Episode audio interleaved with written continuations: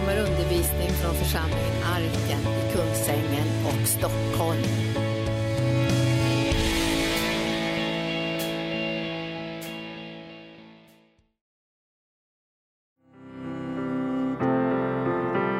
Halleluja.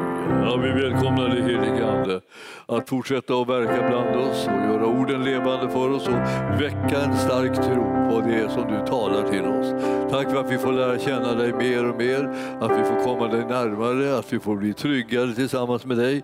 Och vi ber här också att du ska eh, arbeta på att förena oss med varandra så att vi kan utgöra din kropp i den här världen, så att du kan göra din vilja genom din församling. Vi prisar dig för det arbetet Herre och vi välkomnar dig in i våra egna liv. I Jesu namn. Och församlingen sa Halleluja. Tack lovsångare. Härligt, eh, härligt att sjunga de här eh, liksom gamla välkända sångerna. Eh, de, eh, de, har ju sånt där, eh, man har ju minnen med sånger nu, så man får ju liksom, liksom speciell känsla för vissa sånger som dyker upp sådär.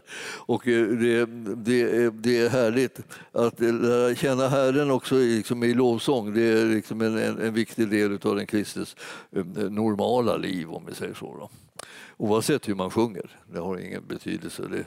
Det, om man, vill man vara riktigt säker på att det inte har någon betydelse alls så sjunger man lovsång även när man är ensam. För då ingen, behöver man inte tro att man har någon åhörare som bedömer en sång utan man sjunger som man gör. Och helt enkelt, och Herren ser ens hjärta och gläder sig över det. Jag tänkte vi ska gå till Galaterbrevet idag och titta från första kapitlet lite grann. Eh, det är ju så där att i bibelskolan håller vi på med, liksom, med rättfärdighetsundervisning och liksom för, fördjupningen lite längre liksom in i, den, i träningslinjen på ettan. Men eh, vi, vi, håller också på med rättfärdighetsundervisningen liksom i, i, och gör tv-program. Alltså vi, och eh, vi, vi håller på med en, en serie där och den den ser ut som den kommer att bli lång. Om jag säga. Men alltså, den är så, alltså, det är så härligt ämne. Alltså, det, det, eh, eh, jag har gjort eh, fem program då hittills och eh, nu, imorgon ska jag göra tre till och sen så, eh, och sen så ska vi göra fler, ännu fler. Och så där. Det ska bli liksom en, en, en riktig liksom uttömning utav, av, av, av det här som har att göra med rättfärdigheten. Det befriar människor liksom till att vara frimodiga lärjungar. Att man vet om att Herren har rättfärdiggjort den. Så han, han gjorde verket. Han gjorde verket. Liksom.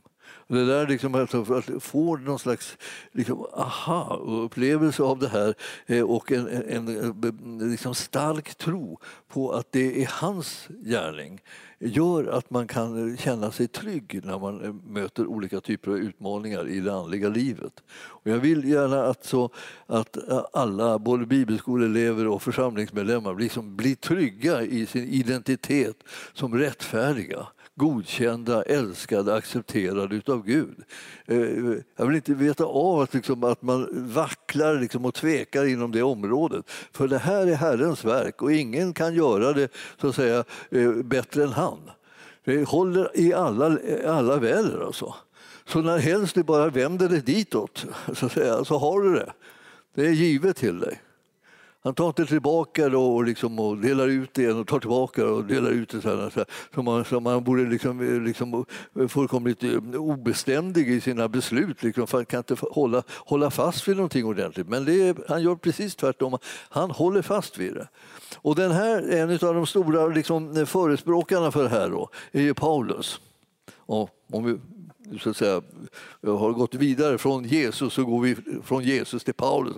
Och Paulus han, han, han, fick, han fick uppgiften alltså att eh, formulera den här läran om rättfärdiggörelsen så att den blev tydlig och klar för folket. Han fick den på något särskilt på sitt hjärta. Man märker han talar om det, han talar om det suveränt bra och starkt och tydligt. Och eh, du och jag ska liksom se till att vi får in det här i hjärteroten. Så vi liksom inte blir osäkra på det en enda dugg, att han har gjort allt det här för oss. Och I Galaterbrevet så, så står det om hur, hur det gick för Paulus när han mötte Jesus på vägen till Damaskus. Så, så blev han ju liksom något eh, nedslagen, det vill säga rent fysiskt nedslagen. Han låg där på backen och, och, så, och när han reste sig upp så kunde han inte se. Och, och, och, då fick han, började liksom hans vandring tillsammans med Jesus med att han leddes in i Damaskus och de la honom i en säng och där låg han alltså, eh, och, och var som blind. Och, eh, och den mannen som hade, tog hand om honom där liksom, hette Ananias. Han var, han var ju en modig man. Alltså, därför att han, han, tog, han tog in en, liksom en, en, en mördare eh, i sitt hus. En man som gjorde allt för att sätta fast alla kristna och eh, eh, dra dem inför rätta och, och se till att de blev avrättade och, och stenade och fängslade och allt vad han kunde hitta på. Alltså, han var ju en, en riktigt ruggig typ. Alltså. Och, eh, och den här Ananias tog in honom där och skötte om, om honom. Liksom. Och, eh, eh, han, han, eh, han gjorde det på, på ett eh, liksom, kärleksfullt och fint sätt. Så där. Och, han, och han, han, han talade till honom om det som, eh, som Herren hade tänkt med hans liv. Och det här, det här blev ju så, så, så här omvälvande för Paulus. Och det står om honom och jag vill egentligen inte mm, eh, alltså, eh, ta, hoppa liksom över lite grann just den här tiden då han låg där helt enkelt och, och fick höra eh, sanningen om, om, om sig själv och sin framtid och så där genom Ananias. Så, eh, så stod det där att, att eh, han, han eh, eh blev eh, åsidotagen efter det att han hade fått synen tillbaka och eh, tagit emot Jesus och, och, eh, och eh, blivit döpt så, så togs han åt sidan av Herren. Och eh, han, åkte, han åkte tillbaka, står det, liksom till, till eh, en, en, plats i, i Arabien och, och sen, senare så kom han tillbaka till Damaskus igen.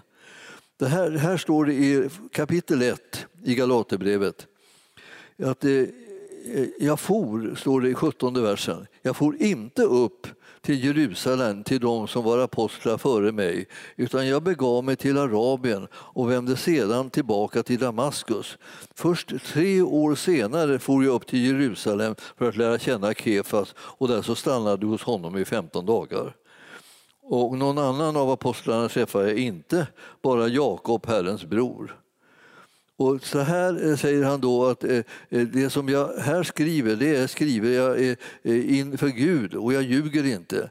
Sedan så kom jag till trakterna av Syrien och Silicien och jag, jag var personligen okänd för Kristi församling i Judeen.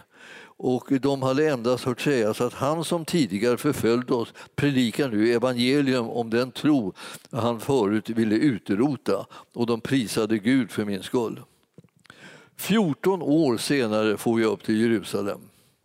Det är ganska stora liksom, tider liksom, som, är, som då han gör andra saker.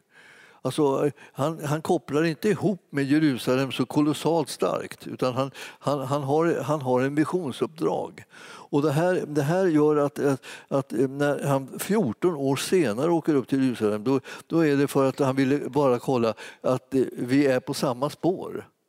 Han ville veta att han inte liksom hade kommit in på något annat spår än det som han hade i, i elva, den första församlingen. Han ville vara på samma spår och han ville höra att eh, de var överens. Och då kom han upp dit och då hade de ju redan hört mycket om honom och, eh, och det hade blivit mycket infiltration liksom, av folk som hade andra åsikter och tankar liksom in i församlingen och som, som, som försökte misstänkliggöra honom och det arbete som han gjort. Och framför allt så var det så att man eh, spejade på den här konstiga friheten som man hade fått i Guds församling. Alltså den stämde ju inte med den liksom kontrollerade värld som man hade inom judendomen utan med, med alla dessa liksom, skriftlärare och fariseer och så, som, som, som kontrollerade dem. Liksom. Och rent i det politiska avseendet så var det Saduséerna som kontrollerade dem.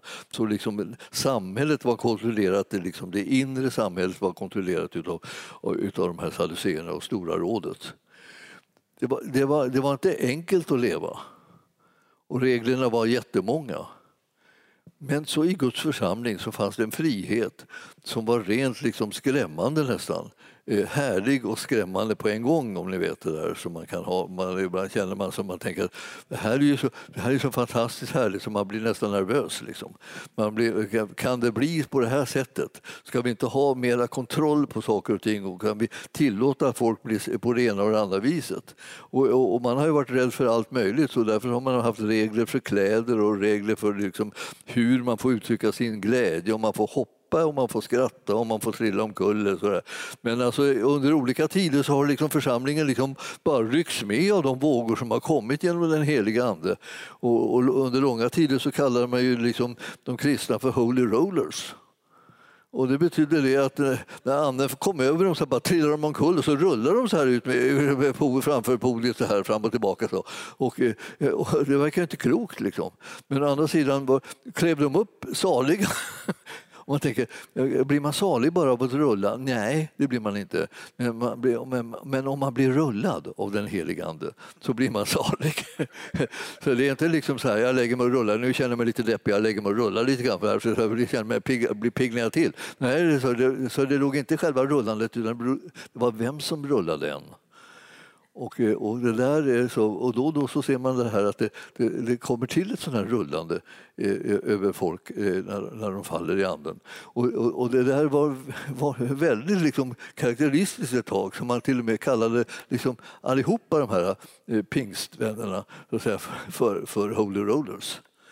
Och eh, det här var ju det här var i Amerika som man gjorde det, men det var där man så säga, fick den här riktigt starka startvågen utav, av, av pingst den heliga Andes utgjutande. Och, och när, när, när, när, Paulus liksom nu talar om, om, den här friheten som hade uppstått i församlingarna så säger han samtidigt att det, som, det, det kom in folk och spionerade på den och försökte hitta på olika sätt hur man kunde stoppa det. Man vill ha kontrollen. Alltså, hur kan man stoppa det här? Ska de bete sig så här fritt? Och, eh, och eh, det, det, är någonting, och han kallar de som håller på med det för falska bröder. Han, det har kommit in falska bröder och smugit sig in i församlingen och håller på att försöka ta glädjen och friheten ifrån församlingsmedlemmarna. Och, eh, och man måste veta då, vad, vad, vad, är det för någonting? Ja, det är en frihet som alla de troende och andedöpta hade i Kristus. Det är den friheten. Och det är den som talar om i kapitel 2, vers 4. Här. Så, när, det, det, hade det berott på de falska bröderna som smugit sig in så skulle de blivit tvungna till det här, nämligen att omskära sig. Man ville få kontroll på dem och man ville fortsätta med omskärelsen. Precis som om det var liksom det som var det, det, var det eh, liksom, eh, säga, Eh, avgörande för att man skulle tillhöra verkligen eh, den rätta församlingen. så att säga. Och det var den judiska församlingen som ville ha det så. Men i, bland eh, de som hade blivit frälsta var det ju huvudsakligen judar i början som hade blivit frälsta, som hade blivit kristna, så man kallar dem för judekristna. Och man kommer att prata om de hela kristna också eh, eh sedermera då. När man kom till andra städer så var det ju mest liksom, eh, eh, för detta hedningar som blev frälsta och kristna. Och då blev det hedna kristna. Och sen började det kontrolleras att man inte fick umgås med varandra och sådär, om man inte hade samma bakgrund. Och så. Det var väldigt mycket mycket kontroll. Och kontroll är någonting som den kristna församlingen har fått kämpa med i alla tider. Alltså. Att det kommer in saker och ting och så blir det kontroll av det. Och, eh, och, det, och det betyder inte att, det, att allt ordning är liksom kontroll utan det betyder det att när man försöker kontrollera folk så att de inte kommer ut i den frihet som finns i Kristus Jesus. Och det är liksom en annan sak, det är liksom en ordning. För att det behövs ordning i Guds församling. Och det beror på att vi ska samverka på något vis och koppla vi till varandra för att göra saker och ting gemensamt. Och då måste det vara en viss ordning. Men, men, men vår frihet och vår glädje får vi inte förlora. Och ingen ska ta den ifrån oss. Så därför så är det liksom på något sätt eh, eh, det, det, det är många, det är många liksom inslag här som, som man bekämpade i början och fick liksom akta sig för så att inte man inte förlorade liksom själva budskapets innehåll eller evangeliets sanning så att säga, fick man ju inte liksom tappa bort. Och då, då när, när, Paulus hade kommit till eh, eh, Jerusalem så var det liksom plötsligt en, liksom en, en krock med det här att man hörde hans vittnesbörd om vad han hade gjort under de här 14 åren. Liksom. Och, och sen så kände man liksom att det här, det här var både härligt och, och, eh, liksom, och egentligen Eh, i mesta laget. Liksom, för att det, vem kunde riktigt acceptera om man var en god jude liksom, i grund och botten att eh, hedningarna eh, kom in på något sätt och var med i ens eget andagsliv, så att säga, i ens egen, eh, eh egna möten och sånt. Så, så länge som det bara var judar så var det, liksom, gick det väl an nästan. Men när det blev hedningar också, då blev, började man känna att det här, nu, nu har det här liksom gått för långt. Nu har vi gått oss ur händerna. Vi klarar inte av att kontrollera allt det här längre.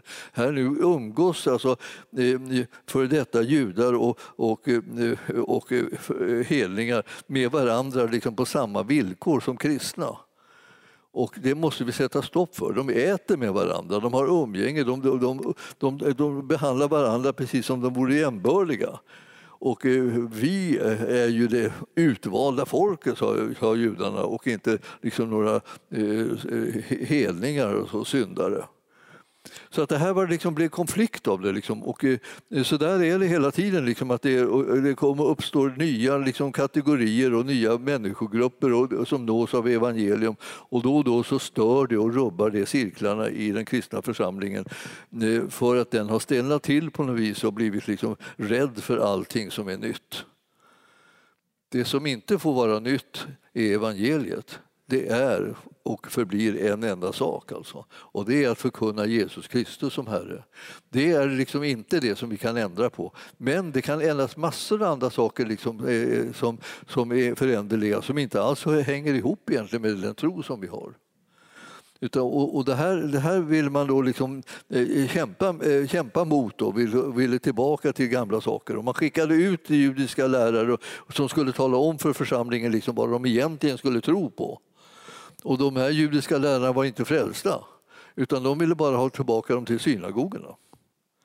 Så att det här var så kämpigt liksom för, för, för den nybildade församlingen hela tiden att de håller det här stången. Alltså. De ville ju inte liksom på något sätt komma i konflikt eller, eller, eller bråka med, liksom, med judendomen men de vill inte heller liksom, eh, eh, liksom förlora liksom den möjligheten att, att, eh, att alla människor, vare sig de var judar eller greker som de sa för, om, om alla som inte var judar, att de, att de skulle kunna bli frälsta och lika mycket frälsta och liksom lika rätt frälsta så att säga, som, som de som hade, kom in med hednisk bakgrund. Så att det här, det här vill, jag säger att det, det, det är ett gammalt gammalt, gammalt problem, alltså, att man vill hålla traditionerna så högt så att man till, till och med tappar bort liksom det som är huvudsaken i evangeliet. Och då kommer Paulus in och då börjar han undervisa om rättfärdiggörelsen genom tro alena. Och det har han lärt sig av Jesus. När han alltså bara hade varit, innan han sett, kom ut i sin predikogärning ordentligt så drog han sig undan till, till eh, Arabien, stod det. Och, eh, och där satt han vid Jesu fötter. Alltså, eh, ni förstår att det här med att, att, att Paulus satt vid Jesu fötter, han hänvisar till det då och då. Så att, att jag, jag har suttit vid hans fötter. Och, eh, och, eh, och så har han, ibland så säger han jag har suttit vid Gamaliels fötter, säger han, för att då, då vill han säga till judarna att ni ska inte tro att inte jag är välutbildad. Jag har suttit vid Gamaliels fötter. Han var liksom mycket accepterad och respekterad judisk rabbin. Och där hade han suttit, Paulus, som lärjunge och lärt sig av honom. Och sen i andra tillfällen och i andra sammanhang så, eh, eh, så smällde det så att säga, betydligt högre att säga jag har suttit vid Jesu fötter. Ja, så, och det, det tålde en del inte att höra så man fick välja eh, när man sa det, sa det då, helt enkelt. Men det här att, liksom att, att, att han hade fått lära av Jesus direkt, det har att göra med att han fick ett läraransvar som ingen annan. Ni kan se hur det är liksom att hur, han har skrivit större delen av, av, av böckerna och, och skrifterna i Nya testamentet. Och han har sammanfattat läran som, som, som ingen annan har gjort i Romarbrevet och i Galaterbrevet om just det här, frälsningen, rättfärdiggörelsen, pånyttfödelsen och, och den här nya skapelsen. Alltså, det gamla har blivit förgånget och ni ska upptäcka att något är något nytt som har kommit. Och eh, eh, ingen ska ändra på den inställningen. Alltså, det är det som är sanningen om det här att bli en kristen, att det gamla är över. Så att säga. Och det, det är inte det gäller längre, utan det är någonting nytt som det gäller. Och det är det att vi har blivit rättfärdiggjorda genom tron bara på Jesus Kristus så har vi blivit godkända och accepterade av Gud så att himlen är öppen för oss. Alltså. Alltså, man kan tänka att, liksom att det här, ja, vi har hört det, vi har hört det, vi har hört det. Men en dag va, så går det ner, liksom, så träffar det rakt ner i hjärteroten på det. Och så, då, då blir du så glad så att du inte kan hålla in, inne det. Liksom. Därför att det här är den stora sanningen om den stora friheten och den stora glädjen och den stora kärleken som du får möta i livet. Och det är den som kommer genom Jesus Kristus. Han har gett sitt liv för oss för att vi ska kunna få ett helt ny förutsättning. Och nu talas det om en frihet i församlingen och den kommer också den av att, det, att Herren har gjort den här gärningen genom sin son. Alltså.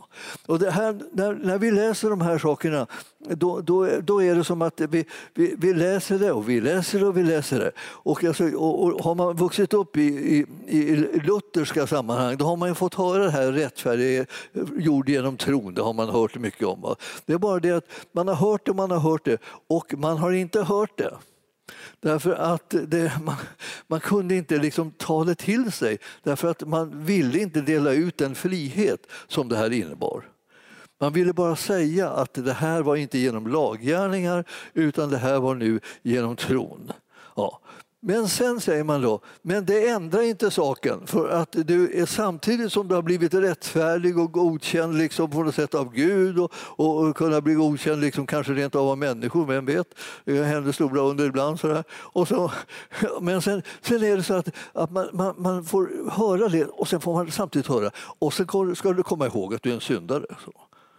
Så det la man till då, för att förstöra alltsammans. Jag säga, för att hålla människor liksom i schack så att de inte blev fria. Liksom. Tänk om de trodde liksom att, att allting var klart. Tänk om de fick, fick för sig liksom att de har blivit fullkomligt accepterade av Gud utan att, utan att ha någon brist och ingen svaghet, ingen, ingen, ingenting som var liksom förstörande, nedbrytande i sitt liv. Nej, det går inte för det skulle gå alldeles för långt. Så då vill man hejla hela gänget genom att säga och så är du syndare också. Och så här så sa man, så sa man till mig, så att, ja, när jag kände mig liksom uppåt liksom. och, och tänkte halleluja, jag är liksom älskad och godkänd av Gud. Så Här. Ta det lugnt nu, tänk på att du är syndare, sa de då. då. Ja, då tänkte jag på det ett tag och, så. och då, då sjönk man ihop och till slut blev man riktigt hängig och dan och nere. Så här. Man, allt är bara synd och man, man klarar inte någonting och, och, man kan inte tänka en enda rätt tanke och man kan inte tala ett enda rätt ord och alltid är det fel på allting. Och, så här. och då kom de och sa, men nu ska du inte ge upp. Så här. Tänk på att du är rättfärdig, sa de då. Så, så där åkte man och så här, upp och ner, upp och ner, upp och ner. Liksom. För man, man trodde att det var någon slags budskap som skulle hålla balansen i livet. Att man var eh, en det ena, en det andra. Så försökte balansera så skulle kunna bli något sån här jämnt och så. Det var bara att det ena var lögn och det andra var sant. Och det som är sant är det som Herren har gjort det till. Och han har kommit för att göra liksom, syndaren rättfärdig.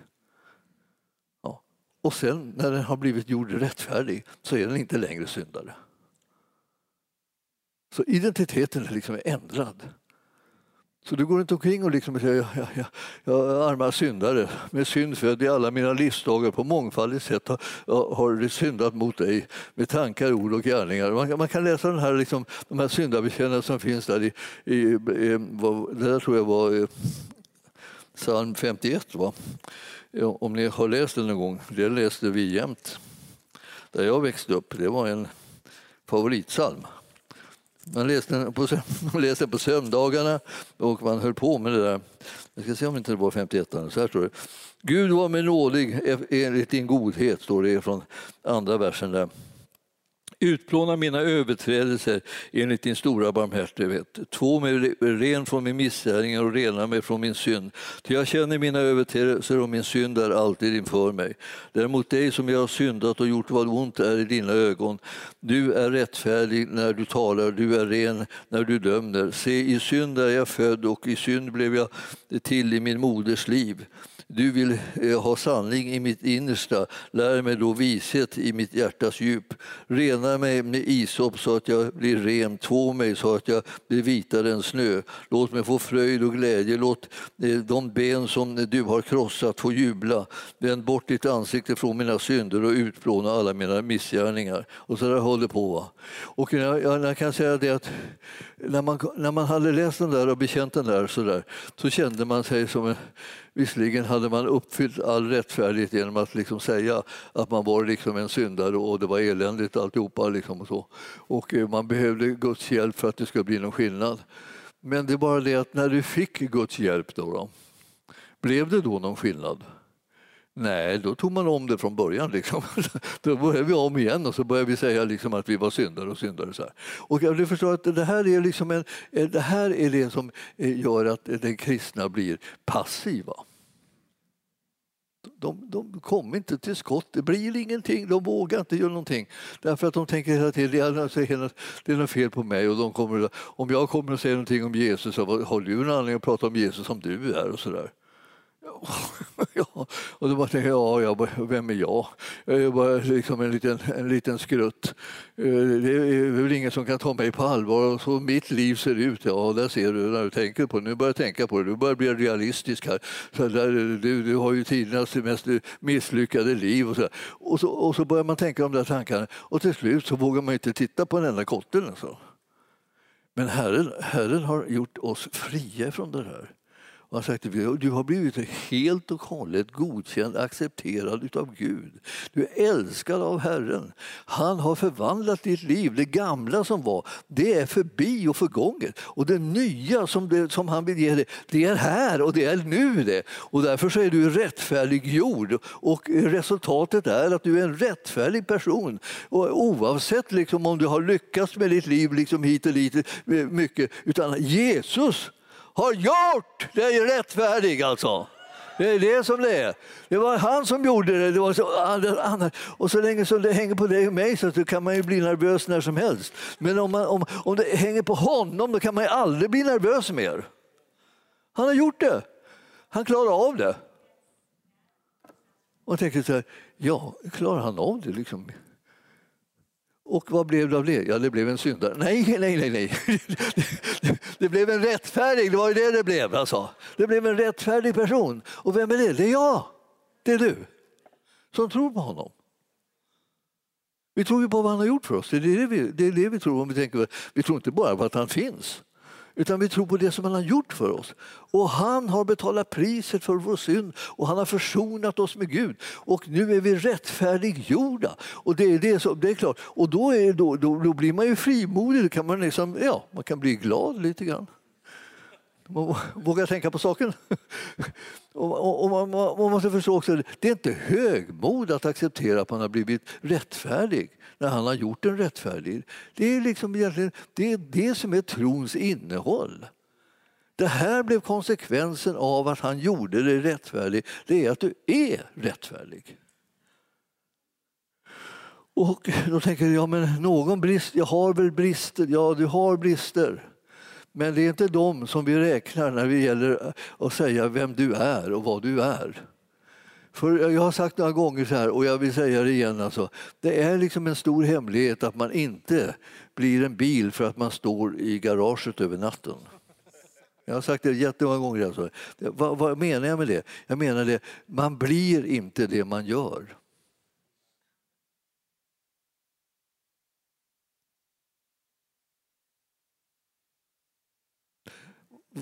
vad blir man då? Hur blir man det man är? Genom att någon annan har gjort den till det. Först blev vi människor. För vi, det var någon som födde oss. Och det var en människa som födde oss och ut kom en människa. Och sen så var det där, den, där som kom, den där människan som kom ut, det var, det var, det var en syndare. På grund av arvet som gick i människosläktet. Från den ena, ena generationen till den andra gick det hela tiden. Men sen så blev man född på nytt. Och då blev man född av Guds ord och hans ande. Och vad var det som kom ut då? Då, då kom det ut en, en människa igen, fast en, en som inte var en syndare utan som var rättfärdiggjord. Alltså, den nya människan är en rättfärdig människa, den gamla människan är en syndare. Och man tänker, ja, men det här, det här liksom... Alltså, jag vet alla, alla blir alltid misstänksamma över någonting som är gott. Om jag skulle tala om för liksom er vad allt som är dåligt med det så säger jag tänk att han genomskådar mig. Han ser precis hur jag är. Han, för han vet alla saker. Och så här, ja, vad är det med det? Det är inte det som gör dig till vad du är. Den som har gjort dig till det du är är Jesus. Därför att du har satt tro till hans gärning för din räkning och han rättfärdiggjorde dig. Grattis! Det är det bästa som har hänt dig. Och kommer du tro på det och så kommer du komma, kunna känna dig liksom glad. Jag försöker liksom säga det här. Jag, jag tänker så här. Men det där har jag hört dig säga så många gånger. Ska du säga det igen? Jajamän. Jag ska säga det fantastiskt många gånger till. Jag ska säga det så många gånger till så att du, du, du kommer inte glömma bort det. Alltså du kommer inte, tappa, du kommer inte liksom ur det här att du är, är liksom rättfärdig utan du, du kommer att ha det kvar närvarande i dig. Så när helst du ska liksom företa dig någonting, när du ska tjäna i Guds rike, när du ska möta behoven, när du ska göra så, så, är, så vet du om att du är rättfärdig och att du har Gud i dig och, eh, och är i honom. Och du kommer frimodigt göra hans vilja. Du kommer inte liksom ursäkta dig med att du är någonting som inte han har gjort dig till. Utan du kommer att påminna dig om att du är precis det som han har gjort dig till. Det är det du är.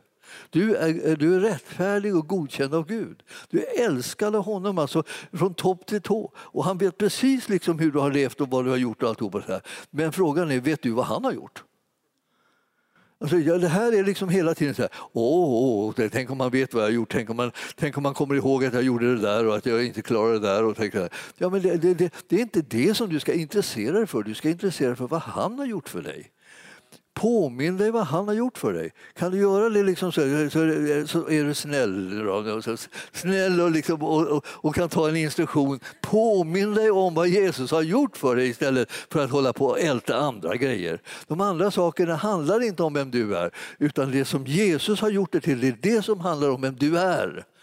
Och du är hans älskade barn som är rättfärdiggjort och godkänt av honom. Och eh, det, eh, men det måste ju vara ett under med tanke på att jag vet ju själv hur jag är. Du vet inte vem du är då tydligen, för, för, men vad du har gjort kanske du kommer ihåg. Men, men du vet att det, ska, det är mycket viktigare att du kommer ihåg vad han har gjort. För då kommer du kunna bli fri. Så Herren håller på att liksom försöka nöta in det här för att du ska kunna bli fri. Vad ska det vara bra för? Att du blir fri? Ska du bara springa omkring där liksom och skutta och göra vad du vill? Liksom sådär. Ja, om du blir fri så kommer du att kunna utan tvekan göra hans vilja i den här världen. Du kommer inte liksom underkänna dig själv och säga att jag kan inte vara med, jag, jag kan inte räknas, jag är si och sån. Du, du, du kommer tänka sig, ja självklart, eh, behöver han mig, jag ställer upp, jag, är, jag står till hans förfogande, jag vill göra hans vilja, jag vill förhärliga hans namn. Det, jag, jag är rättfärdig och jag kommer att kunna göra det. Och så kommer Herren att kunna, kunna ta dig i, i sin tjänst och du kommer att kunna känna glädje och tillfredsställelse inför det. Eh, då går vi till 16 versen i andra kapitlet i Galaterbrevet. Nu håller vi på liksom och försöker tränga in i den här sanningen så att den liksom bränner sig fast. så att säga. Du får den på näthinnan eller du får den på hjärte, eh, ja, från, i hjärtat. Och så. Eh, och där står det så här. Men eftersom vi vet att människan inte förklaras rättfärdig genom laggärningar utan genom tro på Jesus Kristus. Det vet vi va, vid det här laget nu. vet vi det. Det har jag sagt det nu jättemånga gånger här redan. Det, det, det, vet vi. Va? Så, så har också vi satt vår tro till Kristus Jesus för att vi ska stå som rättfärdiga genom tron på Kristus och inte genom laggärningar. Det här är, det här är de här berömda tjatverserna. De säger man säger saker och ting och så vänder man på så säger man igen och så säger man igen. Och säger man igen. Och det här ska vi säga, ty genom laggärningar blir ingen människa rättfärdig. Alltså, förstår du det där så låter du bli att försöka bli rättfärdig genom laggärningar. Ingen människa blir rättfärdig genom laggärningar. Ingen, inte ens du. Så det, det, så det, det, är inte så att du liksom har på något sätt kommit på no, eh, en bit på vägen genom att du håller på med laggärningar. Du har, du har kommit in i en återvändsgränd, ska jag tala om för dig. För rättfärdig blir man bara genom tron på Jesus. Och så står det så här, men om vi genom att söka rättfärdigheten i Kristus visar oss vara syndare, alltså i alla fall, fastän vi söker rättfärdigheten i honom och ändå visar oss vara syndare, ja, då skulle ju Kristus stå i syndens tjänst. Nej och åter nej. Alltså är det så att, det, att det, finns inte, det går inte att tänka att om du söker rättfärdigheten i Kristus att du ändå skulle fortsätta vara syndare. För om du söker rättfärdigheten i Kristus så finner du den och den är din. Det är inte någonting som liksom du tänker ja, ja, och så får man hoppas att det går bra då. Liksom, det, det, får man inte alls hoppas. Man tror och vet att det är precis så att han har rättfärdigheten som du och jag behöver och han ger oss den gratis och vi tar emot den i tro. Gratis är av nåd. Det. Och det är vad som sker. Eh, om, om vi var kvar i synden då, då, då, skulle det vara så att Jesus skulle stå och, liksom och, och använda syndare eh, för att verka i den här världen. Knappast. Eller nej och åter nej som det står här, det betyder knappast. Eller så kan vi säga att det betyder glöm det. Det är, också, det är också en möjlighet att översätta det så. Liksom. För att det ska gå in i våra liksom, liksom, envisa hjärnor. Liksom, att, att det här är, det är hans gärning. Alltså. Men om jag bygger upp igen det som jag har rivit ner, då står jag ju där som en överträdare. Liksom. Man börjar säga så här, om du envisas nu då med att liksom förstöra allting igen så, så, så, är, så är du ju kvar där som en överträdare, som en syndare. Ja, och, eh, ty jag har genom lagen dött bort från lagen för att jag ska leva för Gud. Jag är korsfäst med Kristus. Så att om du nu inte förstår vad som har hänt dig liksom, när du sätter tro till Jesus så betyder det liksom, att egentligen det som har hänt dig är att du räknas som korsfäst när Jesus korsfästes. När han korsfästes, korsfästes du. När han dog, dog du. När han begravdes, begravdes du. När han uppstod ifrån de döda, uppstod du till ett rättfärdigt liv. Alltså. I uppståndelsen, livet så att säga. Det var vad som hände när du uppstod. Så att om, om, inte du snart blir frimodig så blir jag arg på ja, alltså, jag förstår, det, här, det här skapar en frimodighet som är, som är fullkomligt gränslös. Ja, men titta på dig själv, säger djävulen då. Titta på dig, titta på det liksom hur det är. Och, och, och då säger det tänker jag inte göra alls. Jag tänker titta på, titta på Jesus. För att det som hände honom, det hände mig. Så att jag har gått genom, genom döden, liksom, eh, ner i graven och upp på andra sidan. Och nu står jag där och är med honom i uppståndelselivet. Och jag är utom räckhåll för fienden. Och vi har liksom visat den här bilden många gånger, liksom att man, man ritar så här att det, så här står, här står det liksom en liten kristen person eh, så där, och, eh, så, och, och, tror på korset. Och, så. och då när han går mot korset så här eh, så kommer han så småningom att bli identifierad med Jesu död för honom och sen ner i graven. Och sen när, efter på tredje dagen uppstånden igen ifrån de döda och då är han på andra sidan graven. Och det fina med andra sidan graven är, dit når inte djävulen. Han kan bara köra liksom med dödshot ända fram till dödshotet är genomfört. Och när det är genomfört så liksom har inte han någonting mer att komma med. Han är liksom avväpnad. Vad ska han hitta på? Jo, han ljuger sen. Sen ljuger han och säger att ja, jag når det nog. Jag har det nog. Jag märker nog hur det är säger han. Han vet inte alls hur du är. Du, du är helt fantastisk. Du, har, du, kan stå honom emot. Han blir tvungen att fly. Han förstår inte vad som händer honom. Han, han blir bara, bara utpressad liksom ur sfären där du är därför att du vet vem du är. För du har blivit rättfärdiggjord och han har inga vapen som, som duger för att eh, liksom besegra en rättfärdiggjord människa.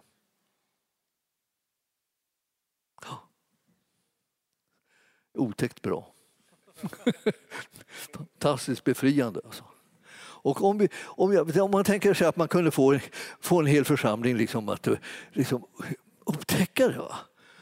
Och så resa sig som, som en man, vi, skulle kunna göra, vi skulle kunna göra vad som helst i tjänst för Herren. Alltså. Men om vi, vi fastnar i det här att vi, vi är rädda liksom, och tror vad djävulen säger och sådär, så, så, så, stannar hela maskineriet och vi står där liksom och vet inte om vi törs ta ett steg och vi vet inte om vi törs säga ett ord och vi vet inte vad, om, om, om våra tankar kanske inte är som de ska och vi håller på där och väger oss själva så att vi håller på att nästan bli alldeles galna över liksom det här, aldrig blir det liksom rätt, alltid väger det alla brister och svagheter över på och det blir mest sånt som det handlar om. Men vi ska se, lyfta blicken och se på Jesus. Trons hövding och fullkomnare. Det betyder att han har fullkomnat det här med tron, med dess konsekvenser. Det är han som har gjort det. Och du och jag, vi, vi bara får njuta av denna fantastiska frukt. Alltså. Och så igen då, nu lever inte längre jag utan Kristus lever i mig. Jag kom till 20 versen här, liksom, jag gjorde ett litet hopp. Nu lever inte längre jag utan Kristus lever i mig. Nu lever inte längre jag. Alltså, det, det, det, det, är du som talar och säger nu lever inte längre jag. Lever inte du längre? Nej, den som lever nu är, är Kristus. Han lever i dig. För det står så här att det, att det, eh, så det vill säga det, det liv jag nu lever i min kropp, det lever jag i tron på Guds son som har älskat mig och utgivit sig själv för mig. Och jag förkastar inte Guds nåd. Gör inte det. Förkasta inte Guds nåd. Han har gett dig nåd. Det betyder det att han har inte dömt dig utan han tog domen på sig. Nåden är alltså att du fick någonting som du inte hade förtjänat eller liksom uppnått utan det blev gratis. Om rättfärdighet kunde vinnas genom lagen då hade ju Kristus dött förgäves. Jag menar, det hade varit onödigt att han dog. Om det var så att du kunde ordna det där ändå. Men det kan du inte. Och det kan ingen. Och det enda sättet att bli rättfärdig är att man tar emot det alldeles gratis. Och frågan är, vad är det för fel på det? Att ta emot det gratis? Ja, det är en mycket svårare fråga att svara på egentligen för att eh, det är på något sätt någonting som dyker upp i många människor och de tänker att men, gratis, jag vill inte, ska inte ha någonting gratis, jag vill göra rätt för mig. Jag vill liksom Ja, men det är inte just det här läget som du kan göra rätt för dig, för du har ingenting att göra rätt för dig med. Eh, och även om du skulle försöka hålla lagen så skulle det aldrig gå vägen. Du skulle aldrig kunna liksom uppnå den rättfärdighet som behövs här. Den måste du ta emot gratis. Gör det, ta emot den gratis. Och vi, vi predikar Kristus hela tiden därför att någon annan frälsning och någon annan räddning finns inte. Men han finns. Och vi som tror på honom, vi, vi kommer att kunna bli övertygade om det här så att vi med frimodighet kan gensvara till det när han kallar på oss. Så, så tänker vi inte att han, han kan inte mena oss för att vi underkänner oss på något sätt utan vi, han, vi kan tro att han menar oss. Så fort han kallar på dig så menar han dig. Och det, hans, hans godhet liksom är, är utan gräns. Och nu måste jag, liksom, jag måste gå tillbaka här till Eh, alltså, egentligen är Bibeln för bra. Man kommer aldrig någonsin liksom bli, bli färdig med den. Bara. Det, det, det, är något, det är någonting som hakar upp sig i den här. Man kommer tillbaka, man kommer tillbaka till, till de här enorma, fantastiska liksom, orden som hela tiden ska visa att eh, vad han har gjort är helt enastående, ljuvligt, underbart som har räddat oss allihopa. Det är vad han har gjort. Och du är så räddad, det är vad du är. Och, eh, och därför så behöver du inte vara rädd för någonting. Herren, eh, jag ska se om jag hittar det här bibelstället. Jag vet, jag vet, nu när jag pratar så vet jag inte vilket bibelställe jag letar efter. Mm, men, men kanske var det någonstans i, i Romarbrevet, jag känner igen det när, plötsligt när jag, när jag ser det här någonstans så, så, så, så, så känner jag igen det. Det var... Eh, Eh, ja, just det. Här var det. det var I sjätte kapitlet i Romarbrevet så står det där liksom om det nya livet. Och det står så här att, att eh, i, i vers 14. Synden ska inte vara herre över er, ty ni står inte under lagen utan under nåden. Och det här är just det som vi talar om för dig. Synden kommer inte härska i ditt liv eftersom du inte längre står eh, under lagen utan under nåden. Alltså sanningen om din situation är att du står under nåden och därför kommer synden inte att kunna eh, ha någon herravälde över dig. Så att om du tycker att du har problem liksom med synden och tänker att du ska kunna tackla det här med synden och så. Du ska observera att du inte längre står under lagen utan under nåden. Och därför kommer synden inte ha någon makt i ditt liv längre. Ser du? Och, och, och, Alltså, ibland så är det så när, när, när, när Paulus säger, pratar om de här sakerna att han, liksom, han kämpar med lagen och så här, och vem ska kunna frälsa mig från denna syndens kropp? Liksom, jag, kan, kan, jag är i underläge hela tiden. Ja, hur länge var han i underläge? Tills han kom på att han inte längre var under lagen utan under nåden. Så är det med oss också. Vi kommer i ett underläge liksom i förhållande till, till synden eh, och frestelsen eh, till synd så länge som vi tror att vi är under lagen. Men eh, vet vi att vi är under nåden så, har vi, så förlorar synden sin, sin kraft att kunna leda oss och styra oss och, och manipulera oss. Och eh, vi har blivit fria från det. Det, det här, den här boken rymmer undret hur man blir löst och hjälpt och när vi pratar om det hela tiden så här så, det, eh, så finns det mängder av kända och okända liksom saker som dyker upp i vårt sinne eh, som in, eh, invänder ibland mot de här sakerna eller trasslar till det eller säger så. Ja, så där lätt kan det ju inte vara och så där. sådana där tankar tänker folk ibland så här. Det låter så lätt när du säger det men det så där lätt kan det inte vara. Det har ju kämpat med det här i åratal. Du kan inte tro att jag liksom bara kan svälja att det är så här lätt. Så länge som det har varit svårt. Ja, du vet att det, det är det här alltså, som är, är, är försöket att liksom låta sanningen besegra lögnen.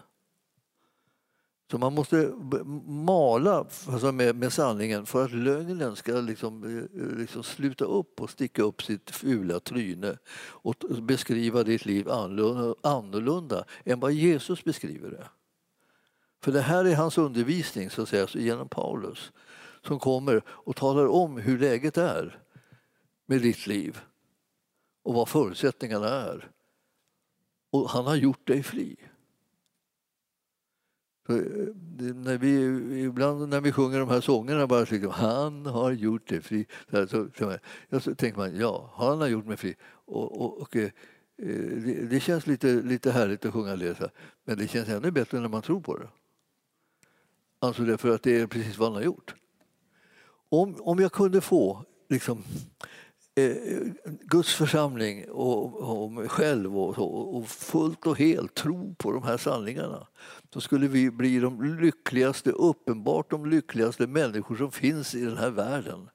Och vi skulle bli, få en attraktionskraft utan like. Människor skulle bara rusa till för att få, få höra om honom som gör ett sånt under och som förvandlar våra liv så fantastiskt som han har gjort. Men så, om vi, vi, vi tvekar kring de här sakerna så blir vi, vi, blir, blir vi mer osynliga. Så ingen liksom riktigt ser vad det är som vi har. Och vi har ju liksom svaret. Alltså på, eller har det eviga livet. Vi har, vi har svaret på hur man kan bli så älskad så man inte längre är rädd. Alltså. Jag förstår, att inte vara rädd för människor eller någonting, vad de ska tycka eller tänka. Sådär. Så, när, när, jag, när jag var ung präst, jag ska eh, avsluta med det, när jag var ung präst och skulle hålla min första predikan, det var, det var, det var en mardröm kan man säga. Alltså jag, jag, jag, jag var rädd i veckor innan jag, skulle gå fram där i den där stora kyrkan med sån här jättekupol så här, så in i Stockholm. Då, skulle, skulle jag hålla min första liksom, predikan. Då skulle jag ta mig fram till en liten predikstol som stod eh, i, i koret där, alltså fram, främre delen, då, så stod på en sån här sten stor stengolv så. Och så var det trappa ner så här och så. Och så stod jag bakom en stor pelare då och väntade på att musiken liksom skulle, vi hade sjungit en psalm och så skulle jag avsluta en liten musikstycke. Och när det slutade då var det dags för mig att gå fram och tala då. Och, och ju mer jag väntade på att det här musikstycket skulle sluta, så räddare blev jag. Va? Till slut så kände jag liksom att mina ben nästan kändes som spaghetti som hade kokat liksom för mycket. Liksom så. Jag, jag, fick stå och hålla mig i själva pelaren där. Och så tänkte jag, jag kommer aldrig komma ut till den där talarstolen. För det var en ganska lång sträcka så här ungefär som bort till de där stolarna där borta. Då skulle jag försöka ta mig över golvet dit bort då, till den där talarstolen då, utan att trilla omkull. Och jag höll på att trilla omkull redan när jag stod där bakom liksom, höll i mig. Då. Då tänkte jag, enda chansen är att jag sätter full fart. Tänkte jag. Så att jag alltså, för nu är jag så rädd så nu håller jag på att svimma nästan. Så jag, jag, jag, bara, jag springer ut. Så jag tog, så, och så slutade det då. Och, så, och, så, här, och så stack jag iväg. Och, så, och, och, det var bara det att jag, jag, jag, kom fram till talarstolen men sen kunde jag inte riktigt bromsa. Alltså. Och den där talarstolen den stod på hjul. Va? Så, och så hade man skruvat ner små såna här filtploppar bara precis i, liksom, så att den skulle hålla sig på. Och så stod den alltid framme vid kanten. Då. Så att jag kom upp med ena benet på liksom den här eh, plattan som jag skulle stå på vid talarstolen. Så här. kom jag upp där så, mm, så gled den utåt det här. Och så, till slut så, så, så lyckades jag ta mig runt talarstolen och stå och hålla emot den så att den inte skulle trilla ner för trappen. Då. Och, jag, och sen tänkte jag, jag dör, jag dör och jag känner mig så utskämd så det var inte klokt och så ska jag skjuta tillbaka den här eh, eh predikstolen och så småningom upp igen så här. Ja, jag vet inte, jag kan inte föreställa mig hur jag såg ut, alltså, men, jag, men jag måste ha varit närmast sett ut som ett döende. Liksom. Och, eh, och allt det här va, hände bara därför att jag var rädd va? för människor. Alltså, eh, hela, hela beteendet var, var bara därför att jag var rädd för människor vad de skulle tycka och det blev ju inte bättre av det här som hände heller. För att då kände jag liksom att här, och nästa gång då så var det, var det ju så här att jag, jag tänkte bara, ja, det kan inte bli värre tänkte jag.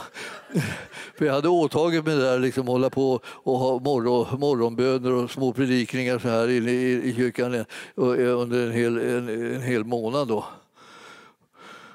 varje dag.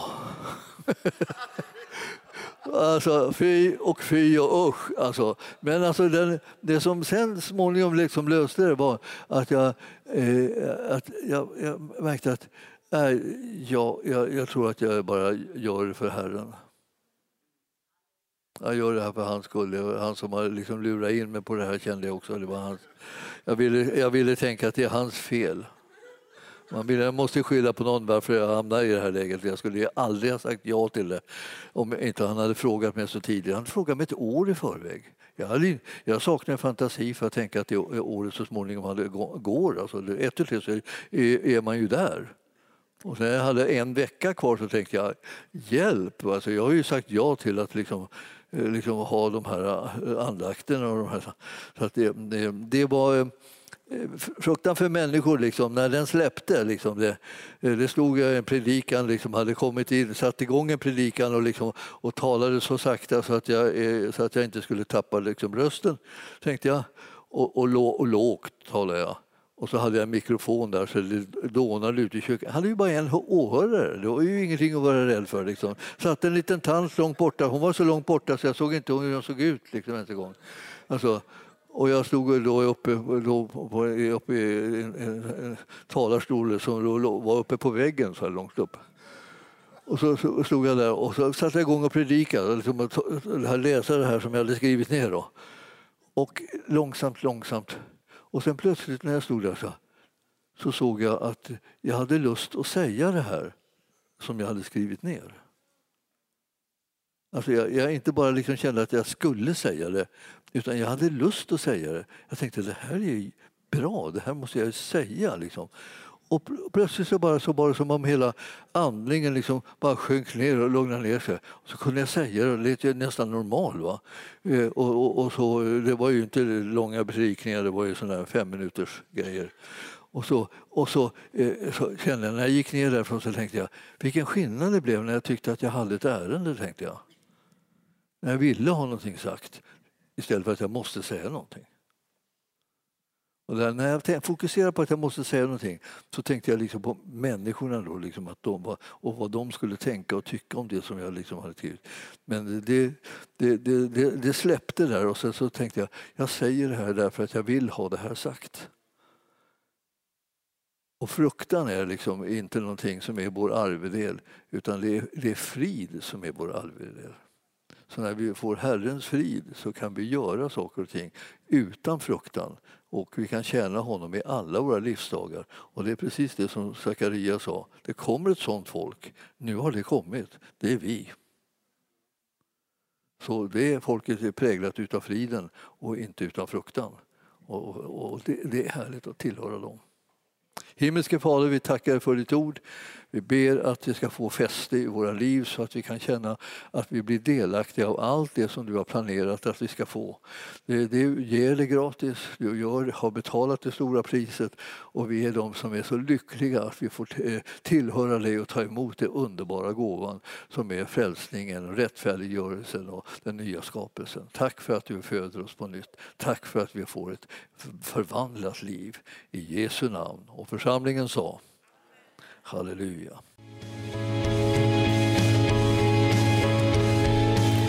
Tack för att du har lyssnat. Vill du få del av mer information om församlingen Arken, vår helande tjänst, bibelskola och övriga arbete, gå in på www.arken.org.